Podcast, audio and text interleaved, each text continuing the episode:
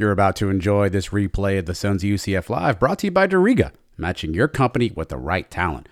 Today, I want to talk more about Diriga, a company that's revolutionizing the way businesses tackle one of their most critical challenges finding the right talent.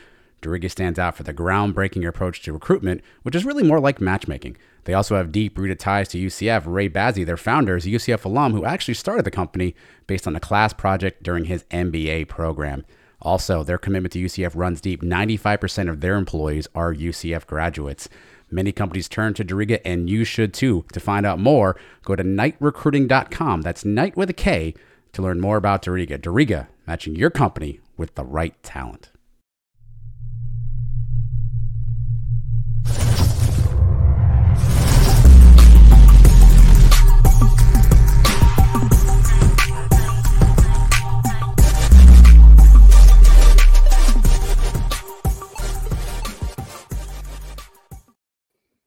Hello, Knight Nation. I'm Trace Trylko alongside Adam Eaton. Welcome in to Sons of UCF Live. Adam, I missed you last week.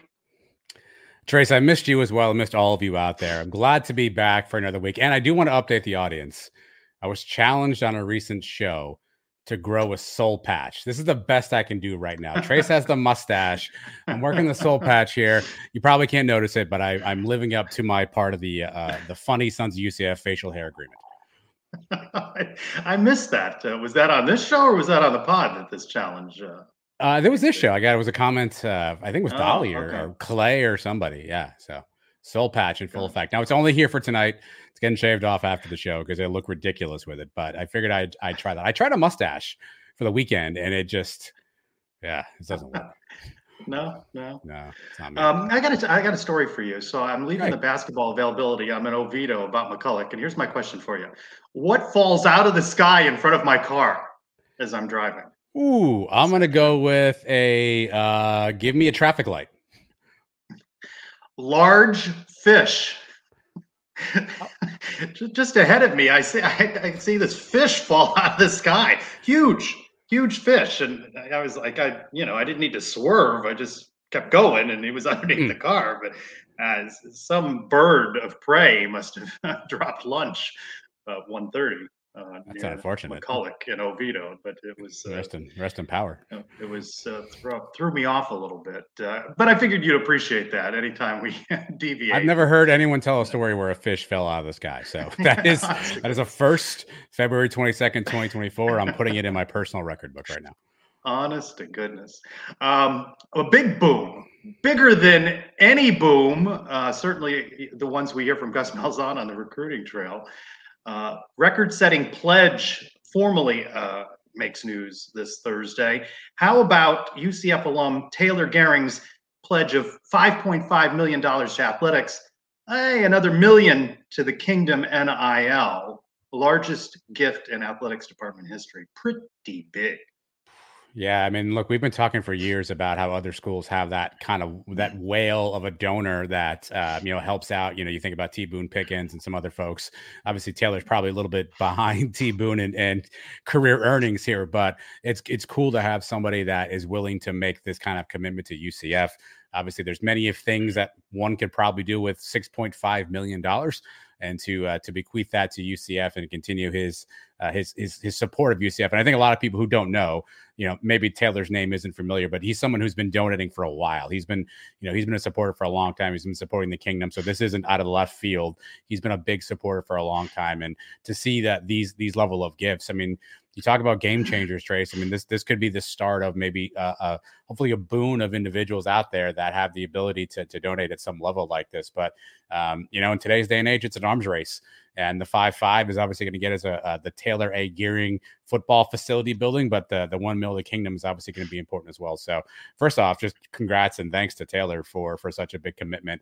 Uh, and uh, I'm curious to see how how UCF puts it to use. But super cool to see somebody like Taylor, an alum, you know, giving back. And uh, it it could be one of those days we look back on and say this was kind of the start, hopefully, of of UCF, you know, being building things in the Big Twelve.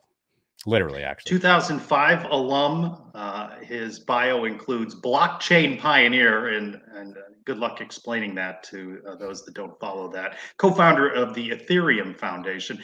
What he said that I thought was interesting is that he hopes it opens up the door, obviously, for other uh, gifts, but also for more UCF alums. A lot of the the money that has been associated with UCF are from people, while fans of athletics and the university are not alums. So, you know, uh, as you mentioned, T. Boone Pickens, uh, you know, Fertitta and Houston, uh, you know, he's got some money. Um, I don't always understand this cryptocurrency and all that he's involved in. So cash the check, Terry Mohajir, but they've they've got some cool new renderings out there. I love a good rendering. Uh, Mario wonders if it's 5.5 million in renderings. But listen, it's it's exciting to to finally be in the cusp. But we've been waiting for an opportunity to sort of get in the game, quote unquote, with some of the facilities that you're seeing out there in the Big 12. I think you know Terry Mohajir and UCF have been very upfront about the fact that they are behind in many cases, and you know it takes uh, an influx of a donation like this, I think, to help get you caught up a little bit. Now here's the challenge: it's an arms race. So as soon as we we dump five five into a building, you know Fertitta is going to dump another two million in something else, and Kansas will find somebody, right? So it's a continued arms race, which is the unfortunate you know reality of college athletics right now is is you know you need to be in your your alumni and your donors pockets all the time for these kind of things but um, I, I don't i think we should just celebrate the fact that taylor has stepped up and again 6.5 is a is a healthy healthy commitment to UCF athletics. And uh, and as a as a fellow alum, I just I offer an applause to Taylor and a, and a heartfelt thank you for um, his his willingness to uh, to give back to the program. A million of that, of course, to the kingdom, and he himself has said, you know, not really the biggest fan of the way it is being played out right now, but yeah. this is the game, and he wants UCF to be competitive in that. Speaking of the game, a lot of changes being discussed in college football. Uh, you know, one of those coming Thursday, SEC, always in the mix. The SEC, as the SEC goes and says, uh, everybody else follows. But wanting to uh, move the early signing period, I agree with them on this, uh, to the Wednesday before conference championship games, basically making December a dead period. When you look at what's happened now, we talked about National Signing Day as an afterthought, right? UCF released all the transfers uh, and made them available in, in national signing days period right? But you've got that you've got bowl prep you've got the wind down of the season. Too many things are happening. So this seems like a change that is going to have coaches and athletic uh, administrators behind yeah, I mean, Gus has talked about this a lot. You know, something's got to give with this calendar, right? With, you know, especially for teams who are in bowl games. It almost felt like you were being punished because you're trying to prepare for bowl practice, yet you're trying to be on the road securing recruits. There's last minute flips that are coming in, right? So it's almost felt like you were being punished if you had a bowl game. I think last year, what UCF had to do, it's, it's, early signing day press conference at some random Marriott hotel ballroom in Tampa because they were there for the Gasparilla Bowl, right? So I think this helps coaches, I think, solidify that class, understands, you know, what your transfer portal looks like. I also read in that article, Trace. I don't know how true this is, but there was another a movement, and I don't know if this is SEC driven. It seems like that would be the the the impetus to do any change in college football right now is having um, having transfer portal guys sign letters of intent, which is not something they do today. So something that was also on the table. And and I, I like I think at this point we're going to talk about some of this other stuff at, at you know at, at length here in a few seconds, but you know, college football and college athletics are just void of a real strong leadership position. And I, I think it's good to see that coaches' feedback and coaches' um, perspectives are being taken into account um, and and that there's some some voice that's being lent to making changes that are for the positive. But um, you know, I think with the way the system is right now, there's so many things you could look at, so many changes that could be made that it's hard to know how, what impact this will have until it really goes into effect. Of course, UCF has been in Gasparilla Bowl, Military Bowl. They would have avoided that if they had played in a later bowl game, right? Uh, hopefully, details, details, yeah, details. Hopefully, that opportunity comes uh, being in the Big 12 contending. And of course, they're already uh, tinkering with the uh, postseason now. They can never leave well enough alone. You know, one of the things we talked about was the discussion of a two minute warning. We talked about that on Around the Kingdom. And, and then they're talking about changing this playoff format. This is why you study what works so well in the NFL with record setting audiences year over year.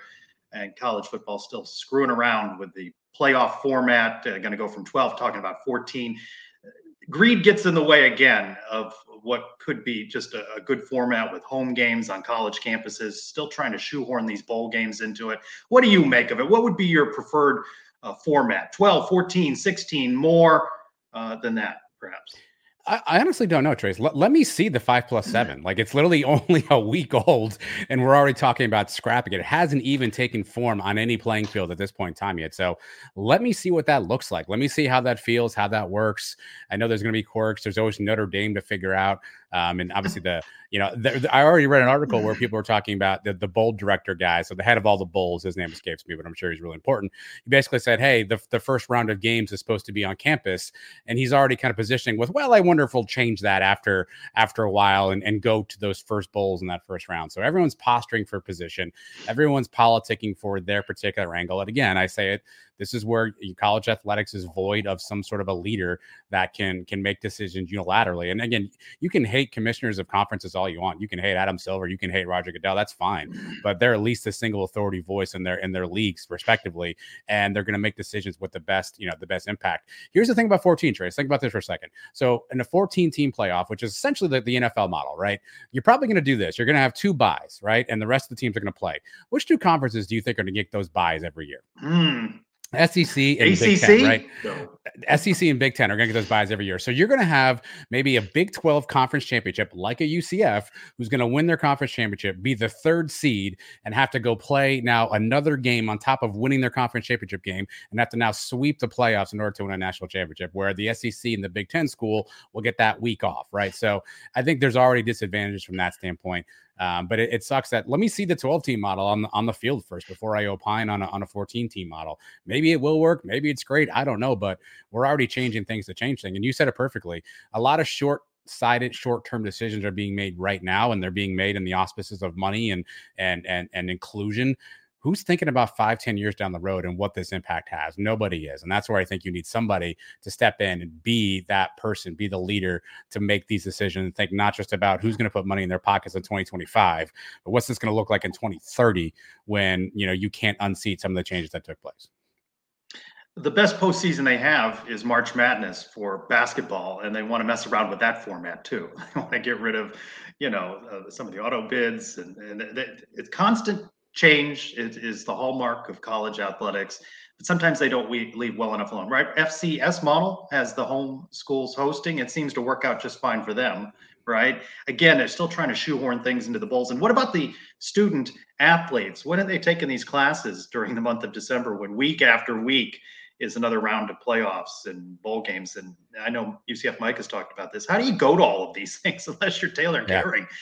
you can fly week Taylor, after fire week. up the jet, buddy. We'll meet you at the at the tarmac. We'll be there. How many seats are on that private plane? Uh, uh, but how hard would that be if and, and, you know we'll we'll worry about that problem for UCF when it's finding itself uh, in, in, a round of playoffs and the Rose Bowl and then the next week in the Orange Bowl and you know traveling all over the country but when are the students going to do their classwork and work on their finals and I'm trying hard not to laugh at you as you say that, Trace, because I think everyone out there is going to have that cynical thing around like these kids aren't going to class. I mean, I know that they are, right? But I think everyone's going to have that cynical. Some of them are, and they're going to be like, "Yeah, I saw some some 4.0s on that football team. That's impressive." Uh, but listen, I, I think if, if if you put a pie chart of the things that are important to the college athletics world, I, I think academics would have the smallest slice. I wonder. Um, we have Ben Hazel in the in the in the waiting room. I wonder what he would say to that. But I think academics would have the smallest slice of the college athletics pie, if I had to guess. Yeah. Well, you mentioned Ben. We're going to talk men's basketball now a little bit. Uh, Knights in the midst of a four-game losing streak uh, a tough one at home at Cincinnati. And then, you know, we looked at that Cincinnati, West Virginia uh, game on the road is a chance to pick up some wins. And, and the Knights drop those now in the midst of a four game losing streak. Again, close, but uh, they get off to a rough start in uh, Morgantown and, and, and they never, they can never catch up. Yeah, it just seems like there's something every night, right? Either either shooting is off, like you saw against West Virginia, rebounding is off. You know, one or two possessions on defense where a guy gets past you. Darius Johnson probably got hit on that last play, maybe earned some free throws. You don't get a call, right? There's one thing that seems to to bite UCF in every game, and this just might be the growing pains, Trace, of being in the Big 12 and you're taking your lumps in year one, just like football took their lumps in year one. Elo brought this up on Around the Kingdom. Volleyball took their lumps in year one in the conference. This could just be the lump taking portion of the schedule, mm. but it mm. feels like there's one thing every game where you go, man, if you just make three more threes, we're in this. Man, if DJ gets that foul call, gets to the line, we're in this. If we just get that one stop, we're there, right? And it just seems like there's one thing every game. And you know, this is probably the learning curve of getting to a new conference and battling night in and night out. Um, I have an around the uh, kingdom clip of play earlier. I don't want to spoil what Elo says, but he makes a really great point about this particular year's schedule for UCF basketball. Yeah, uh, tough schedule. Uh, it gets tougher down the stretch here. I give credit to Darius Johnson, 29 points in Morgantown against West Virginia. He steps up, he answers all of the questions. He's very good at the mic. And I asked him if he's just getting tired of talking about losing. Yeah, yeah it's definitely tough, um, especially losing four straight. Um, definitely not something that we want to do, and especially losing on the road. You know, uh, winning on the road is tough. You know, playing against the opposing team in their territory, um, but you know you still expect to be able to pull out a few of those wins. And I feel like we should have pulled out a few of those wins on the road. Now they've got the win over Texas on the road. They have dropped the rest, some of course close. And if you're going to do that, you have to protect the home court. That has been a mixed bag for the Knights in uh, Big 12 play. That you know the big wins, Kansas, Oklahoma come to mind, obviously, but they've dropped other close games. And according to Johnny Dawkins, this is not yet another must-win game Saturday hosting Texas Tech every game you say is a must win. With the team struggles on the road how much more magnified is must win protecting the home court? And very very important. Very important to, to protect our home court. Because as you mentioned you know road wins are tough to come by in this conference. I mean not just for us but most teams. So we have to make sure that you know we defend our home court and that gives us a chance to go out on the road and you know and try to get a win. But we have to defend our home court to the best of our ability. Like that hoodie Coach Dawkins. well, you like that hoodie, Trace? You're in for a surprise because our friend Ben Hazel oh, rocking the team issued nice hoodie right there. Uh, ben, how do I, how do you get me one of those? I'd love to show up an impressor with one of those. And Dawkins uh, no, I, I kind of had to finesse one of my own, so I don't know if I can run it back for you. I'm sorry. uh, ben, welcome in. Um, what is most frustrating about this stretch of games for you? I mean, if you're a basketball fan, you always like offense, right? so that's probably the most frustrating. It's like, man, we just, I mean, we 320, we rank 320th in the country field goal percentage. There's only 360 teams. It's like, I know Coach Dawkins is probably looking like, I know I focus on defense, but like, if I put my staff out there, we probably could get a little bit higher up on the on the ranking as far as field goal percentage is concerned. So that's probably the most frustrating. I mean, I, I feared that we would kind of fall into this little circle of uh, doing just enough to lose. Mm. And that's just it's it's an unfortunate thing to see so far. I asked Darius, I asked Coach Dawkins, and I texted with you during the last game. Uh, they just keep firing up threes, and they're not going in. And even after the game, uh, Coach Dawkins said, "We threw up too many threes. We have to settle into our offense, play our game." And but but yet it happened. Nine of 38 uh, in a 10 point loss. I know a couple of those make it and everybody thinks they can make it but when it's not working don't you have to do something different? Yeah i mean probably just piggybacking on the offense and why it's so disappointing. I mean really when you when you look at it you're like who's kind of responsible for this? Like why can't we? Because you always ask me that question during the games why can't we start better why can't we start back? You, know, you must be getting my text messages. Like, I'm asking, like, I, I ask myself the same thing. Like, why can't we start better? Right? Like, if you watch the games, I know you have to be wondering it. Um, it's no secret. And all those games that we talk about, like, yes, we make them close at the end, but we're always clawing back from these big deficits. And why is that? And that's something I put on the responsibility of the players. Like, I know Darius had a really good game, but I mean, just with our team performances, like I really can't avoid the criticism for any one person. Like we're not turning the ball over, but it just looks like guys are just going through the motion. Like we stand a ton. So you'll see a lot of possessions where Darius passes it and just kind of stands. Jalen passes it, stands.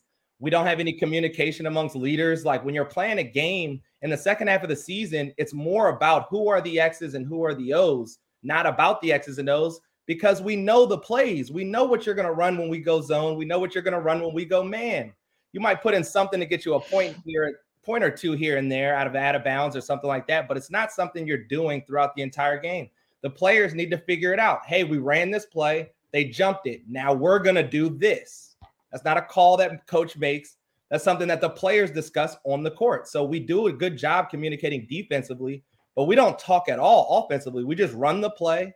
And then everybody just kind of wonders like it doesn't work. And then we just kind of try to put our head down and drive it. And it's like, this is where that maturity tries to has to show up again in the second half of the season. Ben, it's been a rough couple weeks to be the president of the Ibrahima Diallo fan club. Here's a, here's a fun fact for you: the last ten games, first five of those ten, he had 44 total rebounds. The last five, he's at 16, and yeah, he missed a game in that stretch. So to be fair, but 44 and 16 is quite a split. What are you seeing with Ibrahima? Is it is it is it him? Is it the way defenses and teams are adjusting to him? What do you what do you attribute to the sort of the decline? I guess, especially in the rebounding battle for Ibrahima. So I had the same discussion with BJ Taylor, right? Like, yo, we were talking about the game, who deserves some blame.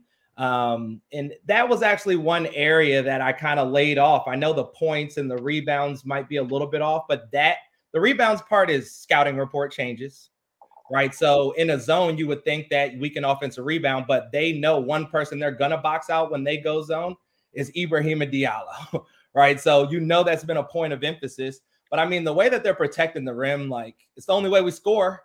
It's like they block a shot is one of the only ways that we can really turn in some offense. Like they start transition breaks. Him and Omar um, are really a formidable, formidable duo. So, you know, I kind of lay off Ibrahima. I mean, we really would love to have him offensive rebound, but it's like, I, I mean, my boy is not getting many touches either. So I know it's really, really tough for him. Ben, how how tough is it as a coach, right? I know we've talked a lot about who that third consistent scorer is, right? Some nights has been Shamari, Antoine Jones has had some nights, Chi Chi's had some nights. How how difficult is a coach to like go into a game and not yet and really know who's going to be that third guy and have to sort of sort of figure it out, let the game flow in, but before you know who that third guy is. How, how challenging is that as a coach? It, I don't know if it's challenge. It's frustrating, right? So one thing that you have with all these coaches is they understand what it takes to earn time mm-hmm. to be successful on the court and kind of how you have to approach it. And, and that also requires some competition amongst your teammates. So when one guy is not playing that well, you hope that the guy behind him is motivated that, hey, if I could just come in and make a few shots or get a few stops to really help our team win, I will now get those minutes but nobody seems to necessarily kind of grasp that concept like hey if i do that in practice and in the games consistently those minutes will then officially become mine. So I, I, don't know why it's not necessarily translating just yet or anybody's truly grasped the concept but i mean there's a lot of opportunities for a lot of guys like a Thier, uh, Thierno Silla, right? Like if he's like hey man if i just committed to making two shots and getting about five rebounds, maybe a hmm. block in there, no bad turnovers. He yeah, would one, one less and one less technical foul too, by the way. Yes, oh yeah, less you know, excluding the headbutts. Um, he would play a ton more, right? But those little things just get overlooked. Like we have a lot. It seems like guys are. I want to go from hey, like I'm not necessarily playing that. I want to earn my minutes through. Now I go for 25, and it's like you don't even need to do that. I thought with the Knights at four and five, and they were going to see teams a second time, that that would be an advantage for UCF. And so far, that has not worked out. What uh, each team is studying, Texas Tech studying UCF, the game since, the game they played. What kind of adjustments would you like to see UCF make? That was a close game. I know it was a seven point final, but they went to the free throw line there in the last minute or so. But that was a two point game, one point game. What adjustments would you like to see the Knights make against Texas Tech that can put them over the top of this one? Well, the number one thing that I want to see is more movement on offense. That's the number one adjustment that I want to see no matter what defense the other team is running. And I want us to be a lot more polished against the zone because we know it's coming. I, I'm surprised it took so long, but the way West Virginia committed to it and saw how much trouble it gave us, I know this will not be the last. So UCF needs to do what then to counter that if they start to see that not only Saturday, but more of that down the stretch? Well, it's like you said, right? We settled for a lot of jump shot in response to seeing a zone. We got to get downhill and we have to get to the basket. We have to be aggressive in everything that we do. We get tentative on offense. Like I said, just running that offense. Um, we need to see situations where we can break it off. We need to try to find mismatches. We need to be extremely active in hunting points. We don't necessarily have anybody besides a Jalen that kind of hunts it in that way where they're looking to try to make a play, whether it be to score, whether it be to set somebody up that leads to a score.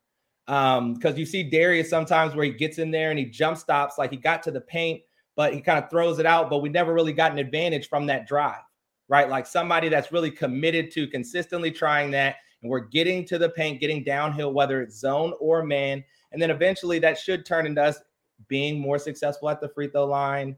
Um, it should open up more offensive rebounds, and then we can kind of turn to some of those wide open threes because they're going to come. Ben, one of our uh, good friends of our show, Robert, has has a comment on screen here. CJ Walker hasn't seemed to be having an impact. How would you react to that statement around CJ Walker? I mean, CJ's really just had a lot of trouble finding a flow. Uh, he's been really in and out of the the lineup, um, so that's kind of my, I guess, his built-in excuse that he can kind of go to. Um, but yes, you're 100% right. We haven't really gotten much production from him, whether it even be something as simple as the rebounding space, which is something that he he typically contributes a lot more to. Uh, I think he's a little bit out of shape. Um, that's another area with being out that we're seeing affect him. But uh, if we could get less minutes from him with more production, I probably would prefer that. Uh, but he got he also kind of shoots those frustrating three pointers when he hasn't made a shot, and it's kind of like that is another example of guys just really just trying to do whatever just because they necessarily haven't gotten a flow, haven't gotten to touch it. Um, so if guys can kind of get back to their roots, I think that'll also help a CJ. Take us to the to the mental side as a player, Ben. Obviously, losing four straight games, right? Things have obviously gone not not the way you want to. Guys like Trace are drilling Darius Johnson in press conferences about losses. what is what does that do as a player? Kind of the mental side of going through a losing streak, and how do you how do you kind of get out of that? Well, it's tough. I'm gonna let you know that it is tough. So typically in losing streaks, you probably have a few more meetings. Practices are a lot longer, and so is film. Um, practices are 10 times more intense, and it's just really not as much fun um, on that end. But nothing really changes, right? Like we're in the second half, so we're we know we're trying to build for something bigger.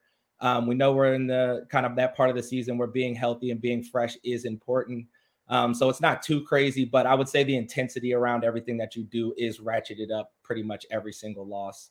Um, but I think guys just really need to find some. It, it's hard because on offense, in order to be effective, you have to have some a certain level of calmness and being relaxed, which is tough as you miss shots and continue to kind of shoot a low percentage.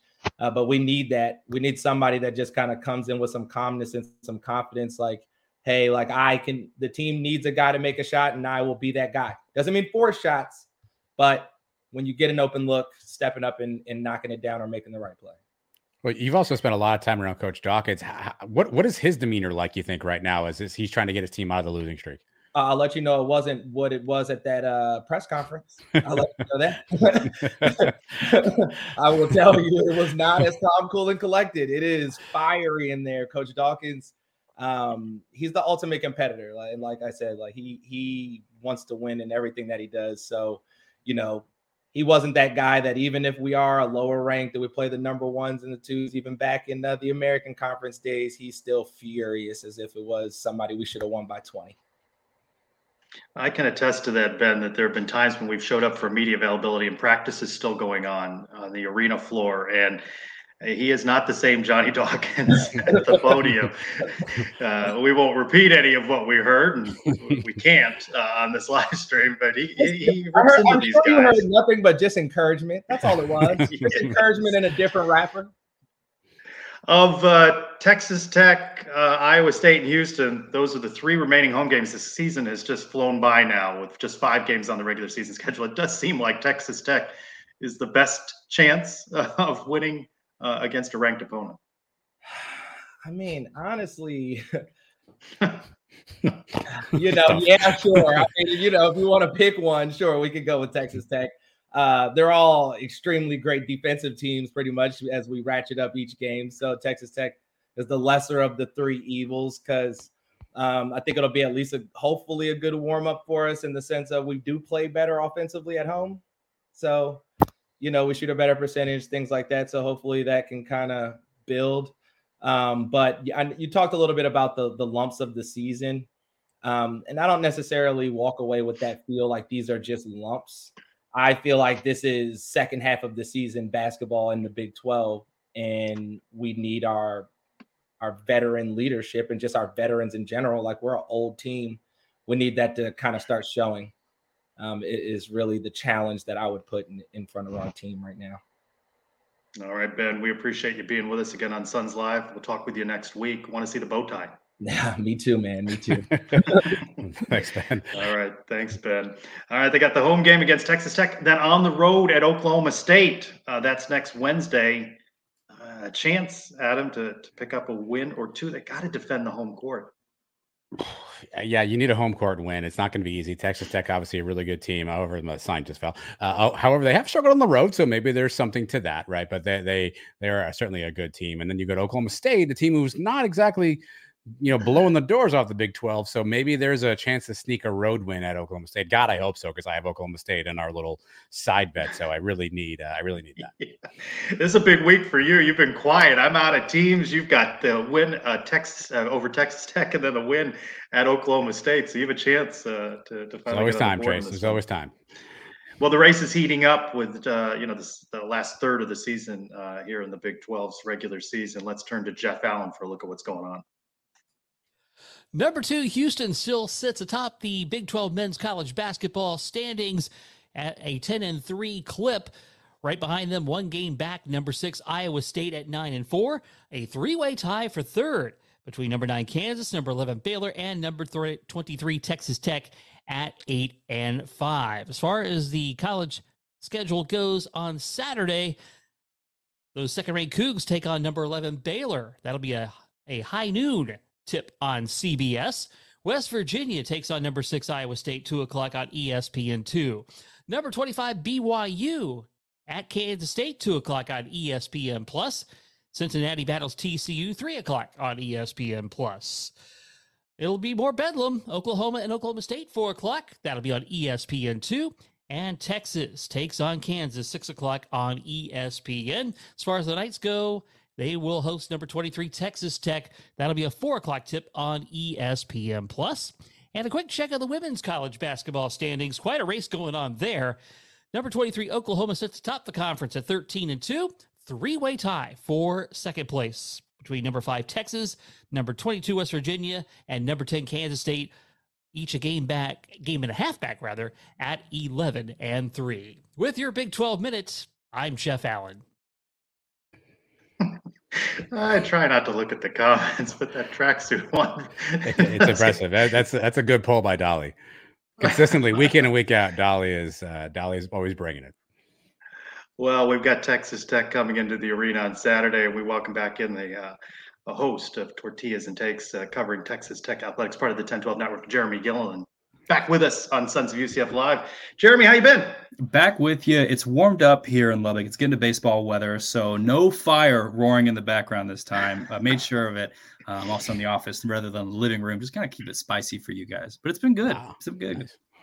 A couple of wins since you uh, you know got by UCF. Uh, how would you describe the stretch since uh, the Red Raiders saw the Knights? Oh man, um, a lot of questions, and at this point, a lot of answers, and so we've really appreciated. We we, we lost our big man Warren Washington again. Hey, there he is, the man of the hour. Um, it's been. I'll be sure another part of the uh, tortillas and takes team. Welcome into Sons Live.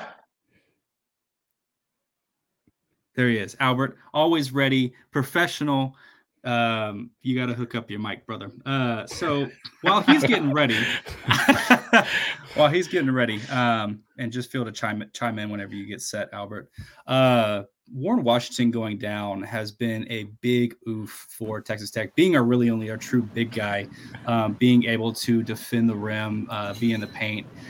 Uh, kind of wondering how we're going to adjust our play there, and so it's been kind of it's been tough. You know, Iowa State was a really tough loss for us, but then being able to bounce back against TCU, adjusting to that play, having guys like Kyron Lindsey step up and kind of take that take that step forward that we needed to them to, you know, we're not as worried right now as we were when Washington went down and, you know, he's got that foot injury. Right now, it's kind of like, well, you know, what can we do without him? Uh, because that'll be really important come tournament time.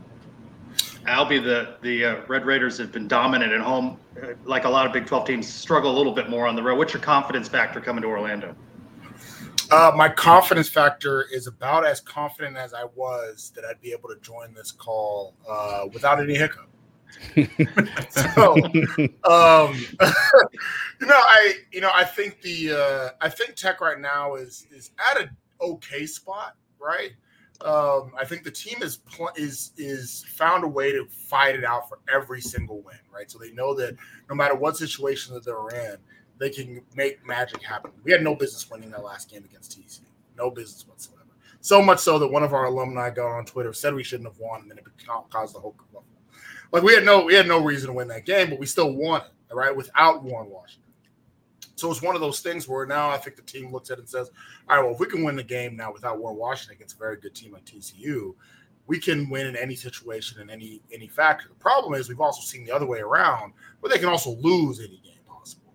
So, you know, my confidence factor, I would say if uh I give it like a, a, a seven, right? If we're doing it by the, the grading scale, like the normal schoolyard grading scale of like seven being passing, I give it like a seven in that, you know, it, it, could we, we could be good with or without Warren Washington, but also I know with or without Warren Washington, we could also get beat at home by Cincinnati. I so, think we believe most in McCasland. I think is what it boils down to. Well, Jeremy, let me ask this question. Last time we played Texas Tech, I know there's, I know Pop Isaacs gets a lot of uh, a lot of pub. I know Washington gets a lot of pub, but it, it was really Darrion Williams who killed us, and he's averaging ten points, forty three percent from three, seven boards. How how important has he been to this Texas Tech team? Darrion Williams has stepped up uh, in a way that you know early in the season we saw him kind of as a peripheral off the bench guy. We weren't really paying attention. We had guys like Devan Cambridge who were uh, becoming electric before the season-ending injury. Um, Warren Washington during conference play becoming the player we wanted him to be. Um, you know the focus was not on Darrion Williams at all. You know he was an adequate ball player enough to be on the squad for sure but his role has dramatically increased as of late. And Albert, I'll let you talk a little bit on that. But like, I think that he's just slowly and confidently assumed more of a scoring leadership like a you know if pop's not doing well you know darrion is not afraid to take a shot. And he's taken a lot of really he has a really good shot selection thus far that's made him kind of a reliable guy whenever one of our more main guys are not feeling up to it. Yeah because the guy well i'll say this. Devan cambridge going down earlier in the year was a huge loss. Stopped us get from getting the natty you know it is what it is It, it is what it is. He well, it was a, it was a really big loss, and it was a big question of who's going to who's going to be the guy to fill his shoes. And almost immediately, Darrion Williams, you know, kind of rose his hand and said, "Yeah, coach, I can be that guy." And he's done a good job of filling in the roles of being the do, Mister Do Everything. The difference I think between earlier in the season, the beginning of conference play, and now is that now he can really he's really taken a big offensive step because, like Jeremy was saying, you got you know, Pop has been a you know, Pop's kind of the star offensively, even in the shooting struggles. But you got Pop, Chance McMillian's really taking that six man role of still also being a great scorer. But when we've needed other buckets to come elsewhere from the perimeter, you can rely on Darrion Williams to just take smart shots. To just say, hey, I'm going to take the mid range shot because it's given to me. Hey, I'm going to do the thing like driving into the lane. And that's the reason why also his field goal percentage is so high because he's not going to chuck it up like Pop and, and, and uh, McMillian will. He's just going to do the smart play, make the smart play, take the smart shot. He's a coach's dream, in that you're not going to really be yelling at him on a sideline very often. You you might yell at Pop and Chance a little bit and Warren a little bit, but you're not going to really yell at Darrion because he usually makes the smart play. And what happened the other day where he put up 34 points is just he got hella hot. He started making a few uh, smart shots, and then he's like, "Let me let me try a three. and it worked. let me try a contested three, and it worked. Before you know it, he couldn't miss. Like he yeah, could have made it. He could have tried a half court shot and it would have went couldn't miss. One of our faithful listeners. Tech, uh, sorry, yeah. one of our fa- wants to know uh, why don't they toss tortillas at basketball game? I, a, I don't know if that's true or not. You guys can tell me that. But B, if it is true, why don't we toss tortillas at basketball games? People have. People have, you know, uh, mostly because it's a court. That's that's really the biggest the biggest reason. It's harder to clean. That's the impediment, Albie. Is it's because the, it's harder to clean up on court. You know, do they toss the tortillas at, at other sports then? Baseball, softball, other sports? Not really. It's, it's a football. Thing. People have. It's not a big thing. It's not. A, yeah. It's not as much of a thing. I will say, when I was at Tech, we didn't throw tortillas. Funny enough, two thousands, late two thousands, we did not throw tortillas. Um, it made a. It was a. It was lore. I think when did it actually start? I think started when the nineties, Jeremy. Yeah, late eighties. Started in the nineties. Yeah, it was a thing for a little bit. Went away for like 15, 20 years. And then in the early 2010s, the student the student body was like, you know what? Let's bring that back. Let's try that again. let's, let's bring that back. And then it's been a, and it's been you know a strong thing ever since. I didn't enjoy tortilla tossing when I was an undergrad. I was it, it I completely you know went went away from me, and then I come back, know maybe like 2014, 2015, and I'm like, oh, you kids are doing something new. I like Kinda cool. Yeah. Now how much? Now how? Where you putting those tortillas? How you get them in the stadium? Oh, never mind. Security just looks the other way on this. No, they don't. let you bring That's the in? problem. No, They- they, don't. I tell people all the time, do not eat the tortillas. Don't put them in your mouth. I think I can't remember what player did this after they beat Tech. In It was Oklahoma State. Yeah, they decided to put it in their mouth. I'm like, that is on you, okay? Because you can't bring them in the stadium. And security, I think they're a lot more lenient now than they used to be. But they used to ha- make you throw it away, which means that you have to find a way to get in the stadium without security knowing. There's only a few ways to do that. I'm gonna just put that Yeah, let's not ponder. Let's not ponder. Put the tortillas. Um, in the game a couple of weeks ago, Tech led wire to wire. But what most impressed you guys about the way UCF played that game? Albert. So I will say here, um, I got a, I got a confession to make to you guys. You know, uh, more friends here, right? Earlier in the season, we were Jeremy and I were talking about the teams in basketball. I'm, I'm throwing you in this. Okay? I'm not going by myself, Jeremy. Um, we're talking about the teams in the Big 12, and we were saying, and I want to say this before we play Houston. We were saying that you know Houston being one of the better teams, and you know Houston and Kansas and, and Iowa State. And it's not like they, you know, it's we're gonna have to prepare for this team as opposed to like playing a team like UCF, right? I made those. That was an actual line on one of your shows. That was a line on one of my shows earlier in the season. Okay, give me gr- grace. It was early in the season. I thought y'all were gonna suck. I'm not gonna lie to you. Fair. I have, however, since then. this is probably So so did a lot of our fans. Just so you're. yeah, it was like maybe two months ago. To be fair, actually, it was before the Houston game. Early, and since then, I have walked back those comments quite a bit. Actually, I want to say, I'll tell you exactly when this statement was made before y'all played Kansas, because I made a joke about y'all getting whooped by Kansas, and then you beat Kansas, right? So since that since that time, I've actually um, not only watched more UCF basketball, but also been very impressed by the job that Dawkins and company um, has done. I think your team in that game against us, I will say this is at a home game, and you know, and we are much.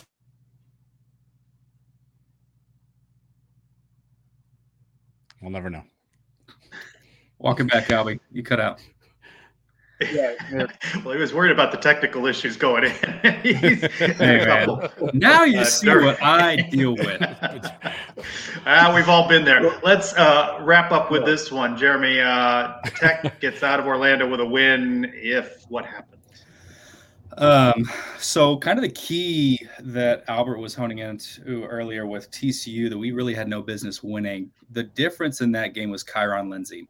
So Kyron Lindsey transferred to Texas Tech from Georgia and was seen as kind of you know, he was I think as a high four star when he was recruited out of high school.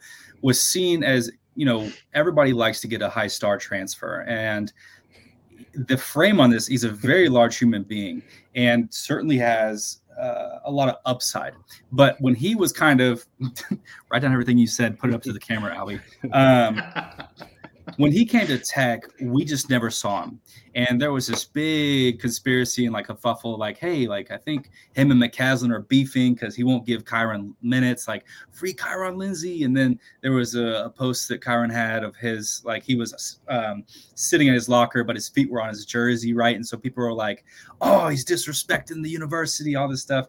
Um, but the noise was just noise. And so with Warren Washington going down, we kind of shifted towards Robert Jennings being the guy. But Robert Jennings really hasn't been a good rebounder for us, a consistent rebounder. Uh, he's been not too much of a liability, but enough to get Kyron minutes. And so when Lindsey played this last game against TCU, he showed a lot of really good IQ along the way. And the reason that we won that game is because Lindsey battles for the ball under the basket. He is an excellent rebounder, and he is like the, for my opinion, he's the only guy who's wanting to box out, and we need that desperately. And so with Kyron on the floor, our our our offense just operates differently. Um, we're able to like put up better screens. Our defense is a lot more efficient at getting rebounds. Tech gets out of Tech gets out of Orlando if Kyron Lindsey has a, a decent game, for sure. I, I, I ain't gonna lie to y'all. Tech gets out of back. Final word. Oh, Boy, we get we get out of Orlando if we just rebound. Really. Hey, it's Lindsey, story of this or just like we just got to rebound. We can't rebound to save our lives. If we win the rebounding battle. We're gonna win the game. I, I'll, I'll put it like that. Um, if we the rebounding, I mean, we I want to say we've lost almost every rebounding battle in this conference season. We rarely win it, and so that's uh, that's going to be key number one. I will say when we got ranked, I was scared about this game. I was like, yeah, well, there, there it is. UCF is they're gonna have us on the crosshairs. There's there it is, with us being ranked now. If we were unranked, we beat y'all. But now, it's, now we're ranked. It's, it's too late. We're good. Yeah, see, we're scared, but for different reasons. Uh, Jeremy and Albie, Tortillas and Takes, part of the Ten12 network. We thank you guys for joining us. And let's see if uh, UCF can even the score this year in basketball, at least. Thanks, guys. us, guys. Bye, guys. All right, Adam, what's your confidence factor? Four game losing streak. Does it get snapped against the Red Raiders on Saturday? I'm gonna go yes. Why not? I mean, I have no. you got the game in the draft. I actually don't have this game, do I? yeah. Oh, then I do have confidence. Yeah, thousand percent. Yeah, I mean, look, I might as well say yes, right? I mean, it's it's you know, it's got to it's got to get broken at some time. Yes, why not now? I mean, maybe. If not now, when? When? Yeah. All right, time for some news and notes. It is time for news and notes, Trish. You're right, and I should probably do this. Stormy Kotzelnick, let's go around the kingdom. Thank you, Stormy. Softball out at the Mary Nutter Collegiate Classic in California. They dropped a 2 1 game earlier Thursday afternoon to number 18 Mississippi State. They just lost 4 3 to number 23 Oregon. That's uh, two losses on this trip. And Eric Lopez, the voice of UCF softball, points out Knights at 6 and 4, all four losses by one run. Uh, in each game. Up next, Friday, number eight, Missouri, and then a game against Oregon State. Saturday, number five, Tennessee, and then a game against San Diego. They return home Wednesday against North Florida, six o'clock at UCF. I know Elo was looking for a couple of wins there, maybe a split of the uh, the Collegiate Classic, Mary Nutter Collegiate Classic. And so many of those games got rained out over in Clearwater. So uh, be nice if they could get some wins out west. Uh, baseball upends Miami 4 3 in a midweek game. They moved to 2 and 0. Of course, two of the games last weekend, Dash Knights return home weekend series against Samford, six o'clock Friday, six o'clock Saturday, one o'clock Sunday. A lot of people can go to that game after the basketball game on Saturday. Women's basketball uh, struggles continue. Oklahoma State with a win 67 54 over the Knights. Kansas State beat them 60 58. Knights 3 and 12 in conference play. Uh, 12 and 13 overall on the season. Uh, they're home Saturday against number five Texas and then uh, Kansas for senior night on Wednesday. You mentioned it earlier around the kingdom, mixing it up with the voice of UCF softball, Eric Lopez. Uh, let's have a clip. I think teams have done some research there to kind of make their bigs play outside the rim. Um, look, this is this conference is brutal, and I just I'm worried that it sooner or later this league was going to get you. And right now, UCF's getting beat up by this league, kind of like we saw with volleyball in the fall eventually it takes its toll and i'm worried that this team has taken now is taking its toll of this gauntlet of a schedule that this no ucf basketball team has ever played a schedule uh, this consecutive many games uh, as with quality like this team is in the big 12 It is the gauntlet. I would just argue that it's been a gauntlet all season for the Knights. Uh, you can catch Eric Lopez and I on Around the Kingdom uh, right now up on the Sons of UCF YouTube channel. Back to a little football before we get to Clay's Corner. I asked uh, as we uh, continue polling on what you think of each position group as we get closer to the start of spring camp here in a couple of weeks. Linebackers in 2023, I didn't even list it as an A, uh, Adam. 40% with the D, 18% with the F, 32% with the C. You know, Jason Johnson gave you everything he had. I, I feel like I'm a, I'm a C on that position group. I, I, I, feel like you got as much as you could possibly get out of Jason Johnson, and uh, I hate to give a D or an F. Yeah, maybe biased because we had Jason and Walter Yates the third on the podcast. Uh, the two leading tacklers for UCF last year, maybe because that's kind of the way things worked. And obviously, uh, linebacker play wasn't a hallmark of the defense, but I want to go like C minus.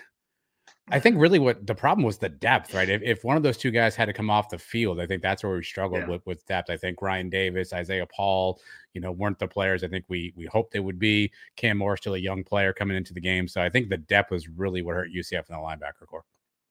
And we've talked about it, right? With the quarterback at KJ Jefferson is on paper, right, and through his work so far, uh, looks better than John Rhys Plumlee. What the Knights have brought in through the portal, there seems to be improvement in the offing, but will it be enough uh, in a very competitive Big 12? Uh, UCF losing at West Virginia in basketball. Remember when the Knights were in the midst of that four-game losing streak, and uh, West Virginia came to town in football for homecoming. Uh, I think a lot of Knights fans thought that was going to be a win. Let's revisit that with Clay Pasco in Clay's corner. Week nine against West Virginia. West Virginia goes on the board early by quarterback keeping to the end zone. UCF responds by throwing the ball into double coverage to Kobe Hudson, who still comes down with it. On third down, Damari Henderson gets a pass interference penalty to give the Mountaineers a first down. Defense holds up, and West Virginia settles for a field goal. JRP throws the ball up to Javon Baker, and the ball bounces off his cleat and is picked off by the West Virginia defense. This is also the play that people watching thought that the commentator dropped an F bomb. What a funky interception that was. West Virginia uses the interception to score on us again to go up 17. RJ Harvey with his trademark big boy run to get a huge gain. In the red zone, JRP quarterback keeps for a touchdown to make the score 17 14. West Virginia then tries pitching the ball to their running back, who drops it and gives it to Damari Henderson. Both teams end up going three and out to end the first half. Knights get the ball back to start the second half, and JRP confuses the West Virginia defense for one of his receivers. JRP just might be colorblind. Again, West Virginia uses this turnover to put up more points, changing the score to 24 to 14. UCF finally responds, and the stunning catch is made by Javon Baker. The catch goes under review, and the catch stands. However, Plumlee gets completely obliterated and fumbles the ball to the defense. The Knights get the ball back to West Virginia, and they march down the field and score with an open run in. JRP throws a questionable ball to Jared Baker, and we end up going for it on fourth down, where it's thrown to Alec Holler and no good. West Virginia gets into the end zone, but a holding penalty makes it come back, so they end up settling for a field goal. With a minute left, Kobe Hudson gets the Knights one more touchdown to make the final score 41 to 28. The uh, the alleged F bomb. Do you think you can clip that? We could use that as a sounder at some point. Just drop that in from time to time. I could I, I completely blocked that game out for many reasons. One of which was probably that's the time I think we all hung out in the cabana. Uh, but I forgot how bad that game was. That sucked. My God. Was that uh, was that the game I ran into Mike after the game over Burger U and he yes. saw me? He's like, Trace! That's the game where Shaq said West Virginia dies today, and then we got our ass kicked. oh, that's right. Well, it is that time again. Which intro are we using this week? Oh, we're going with the with the best one, Trace. So it's a mailbag. So what? So what? Do you know whose mailbag that is? It's that time again. Time to open the Brian W. Peterson Sons of UCF mailbag. Oh, hell yeah. Uh, Uh, that's never going to go away. no, why would it go away? Nah, I like the Seinfeld. I didn't give Dolly enough credit for that last week. That's a that's a big pull too, because I don't know. That's a that's a deep cut. You have to know that's there. It isn't like a prominent uh, part of the episode. That's a that's a really deep cut by Dolly. Yeah, a lot of credit to Dolly on that one. Uh, I was there's so many buttons to push. A, a lot of credit to you for all you do behind the scenes, uh, not only on Sons Live but all of the the Sons productions. Uh, it's it's a challenge running everything. I was paying attention to the comments. It may have been Robert who said, "I think he's reading the comments." Right? I was trying to read the comment. I'm trying to read a lot of things uh, going on at the same time. stuff to read. All right, uh, mailbag time at Jim underscore accosted. Uh, why is RJ Harvey taken so lightly? Basically ignored national pollsters, podcasters alike. Uh, there should be no running back conversation without RJ Harvey. And I, you know, I think a lot of this still speaks to the brand, and UCF is not a big enough brand to be in that conversation in the Big 12.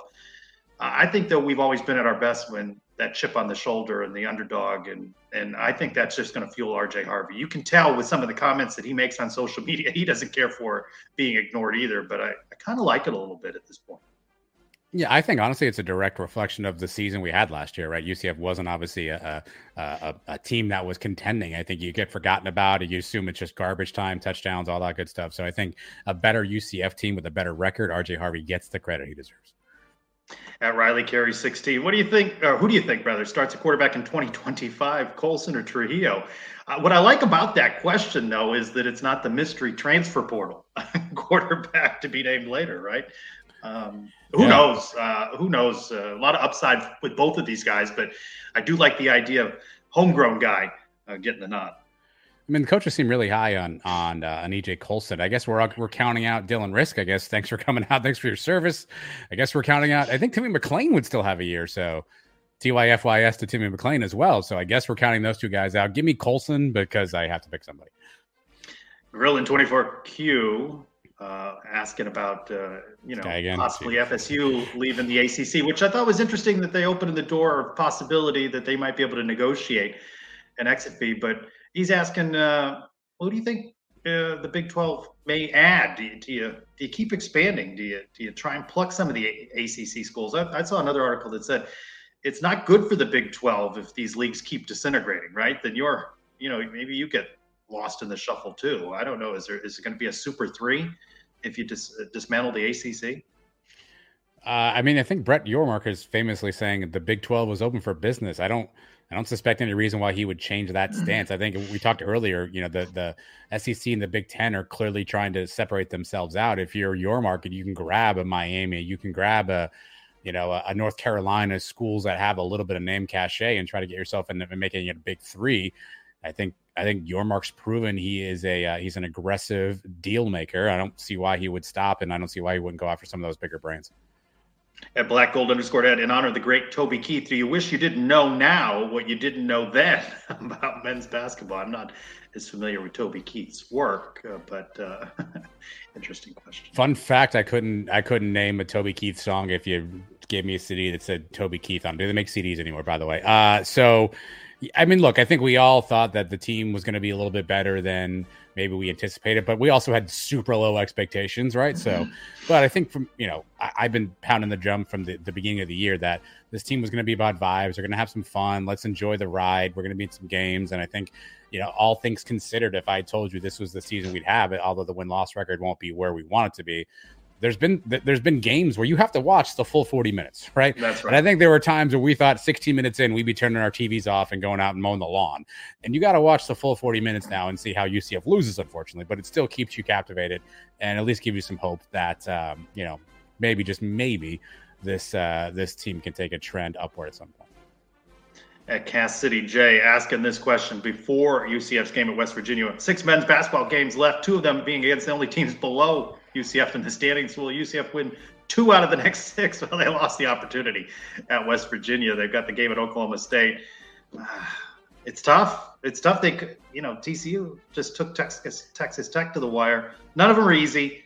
Uh, they, they could lose all of them. They could win some of them. I, I don't think we know. I just think they're going to be in games and they're going to start off rough, right? I really, I really need them season. to Trace because I, I, I still have a chance to win our side bet here. So I need them to win two of these next three games because I have Oklahoma State, Texas Tech, and TCU. Oddly enough, so I need them to win two of these games. So, God, I hope so, Cassidy.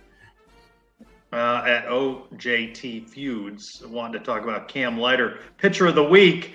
Uh, looks like exactly the kind of guy the Knights could use. Oh, you ain't kidding. Had what 13 Ks uh, in the uh, FSU opener. Do you see an ace emerging on this team? That's a good question to ask Michael at Emptiness. By the way, doing great work uh, with his articles, uh, recapping the games, well, game over the weekend with the rainouts, but previewing ahead. Uh, find that on Sons of UCF YouTube channel, or not YouTube channel, the the website. Maybe Um, one day, Trace. It's it's too soon. It's too soon to Too soon, yeah. say any of these things. It's We haven't seen I mean, I give enough. credit for them. Yeah, too soon. Yeah, we haven't seen enough baseball. Yeah, we've seen too many rain clouds. Also, I found out I don't think Michael likes me calling his column the Cup Check Report. Uh, I asked him if he wanted to change it. He was like, "Yeah, maybe." So uh, stay tuned. Maybe coming soon. Uh, something other than the Cup Check Report. Uh, people like that though. I but, thought so uh, too. yeah, I was told thought recently that I needed uh, to I'm not surprised that. Uh, Yeah, yeah. I, I was told recently I had to up my up my game in terms of uh, flashy headlines and clickbait. So I'm trying everything I can here. I'm trying to encourage Michael to join us on the live show and talk baseball. So all of you in the chat, you know, uh, encourage. Michael. Okay, all right. Cup check. It's, it stays. It stays. You guys all read that right now. It stays. More than you know, Michael. More than you know, buddy. At Golden Knight underscore the second, what's the dumbest rule in any college pro sport that is still used today? That's a good question. It's- it's- Uh, I still think these, well, college overtime to me is dumb with it going for safeties uh, thing. I don't like that. I think that's silliness. I don't like the spot foul on pass interference right? Because basically you just chuck it up and get a penalty, and you get 92 yards, right? Because if you get the ball where the where the spot where the foul was, and then illegal hands, illegal contacts, only five yards and a first down. I think we gotta we gotta regulate that stuff on the football side. I also don't like the fact that you can't advance a fumble off a punt. I think UCF had that issue in maybe the Fiesta Bowl in 2018. I think it was Denard, not Denard's band. Uh, somebody last name was band number 83. Literally, like LSU fumbled and muffed it right to him, and he ran it in. And apparently, you can't do that. We got to change that rule. If you can't catch, I like it's not when my fault. uh, when the quarterback snaps the ball, throws it into the ground, but that's not grounding. but throwing it out, throwing it out of the field, there there will be grounding involved in that. I just like when you spike it right into the ground, not grounding. Uh, at two letters, two words. Robert, is someone offered you enough money to cover the cost of your season tickets in exchange for just your tickets to one of those games? Do you take it even if it's the biggest game or opponent of the year? I think some Knights fans uh, may deliberate that when it comes to Colorado coming to town about selling uh, tickets to make. I'm in. Yeah, sounds like a good deal to me. I got a TV. I got I got a refrigerator. It sounds good to me. Mm, there you go. Uh, I I can't remember. You know, I forgot to put who asked this question. You remember who asked this question? I copied the question. I forgot to copy who uh, who sent it in. With all the Frankie Valli hate, will UCF be better served playing the Lauryn Hill version of "Can't Take My Eyes Off of You"? Could Knight Nation make this compromise, or is it still grasping in the air? I, I, I don't. Uh, I don't think that song fits at all. That's a hard no. It doesn't matter to me who's uh, who's playing it. Yeah, it's a hard no. I'm looking. Uh, Did you want to filibuster here while you roll through Randy, that? Randy, Randy. Thanks, Randy. Yeah. Randy Yeah, UCF or Randy. Randy Polito? Randy Polito. I love you, Randy. Polito sent that in. Uh, Knight Fan 94. What's your favorite movie theater snack versus game day stadium snack? Uh, I'm not a candy Spend a guy, so concessions. I'm not a candy guy. So movie, I guess popcorn. Uh, game day, beer count. that's probably probably my most purchased item at a uh, at a sporting event would be beer. Second, I love a good nacho. If it's a, I don't like that you know like that that squeeze cheese situation, but if it's a decent nacho, I'm good with that. Have you ever bought popcorn at a sporting event or UCF game? Uh, I don't think I have. It's very possible I purchased it for a child of mine, but I don't think I've ever partaken in popcorn at a sporting event. And um, have you bought beer at a movie theater? I mean, they got bars. I have not. I, a lot of movie theaters have that. I have not gotten to that level of degeneracy yet, where I need a, a, a tall boy while I'm watching Barbie. I feel like it's coming any day now, but I actually have not because honestly, then then I got to get up and get another one, and I got to pee. I mean, it's just a lot of stuff. I yeah, not yet, but coming soon probably. I also don't go to the movies that much because it's like 22 bucks for a ticket. I got a TV. I'm good. That is the uh, mailbag, and now our new segment. I liked you on tape last week, but even better live. Adam, what is All right, in the let's box? let me let me uh Is this still a sponsored segment? Oh, it certainly is, Trace. Charlie Hustle, by the way.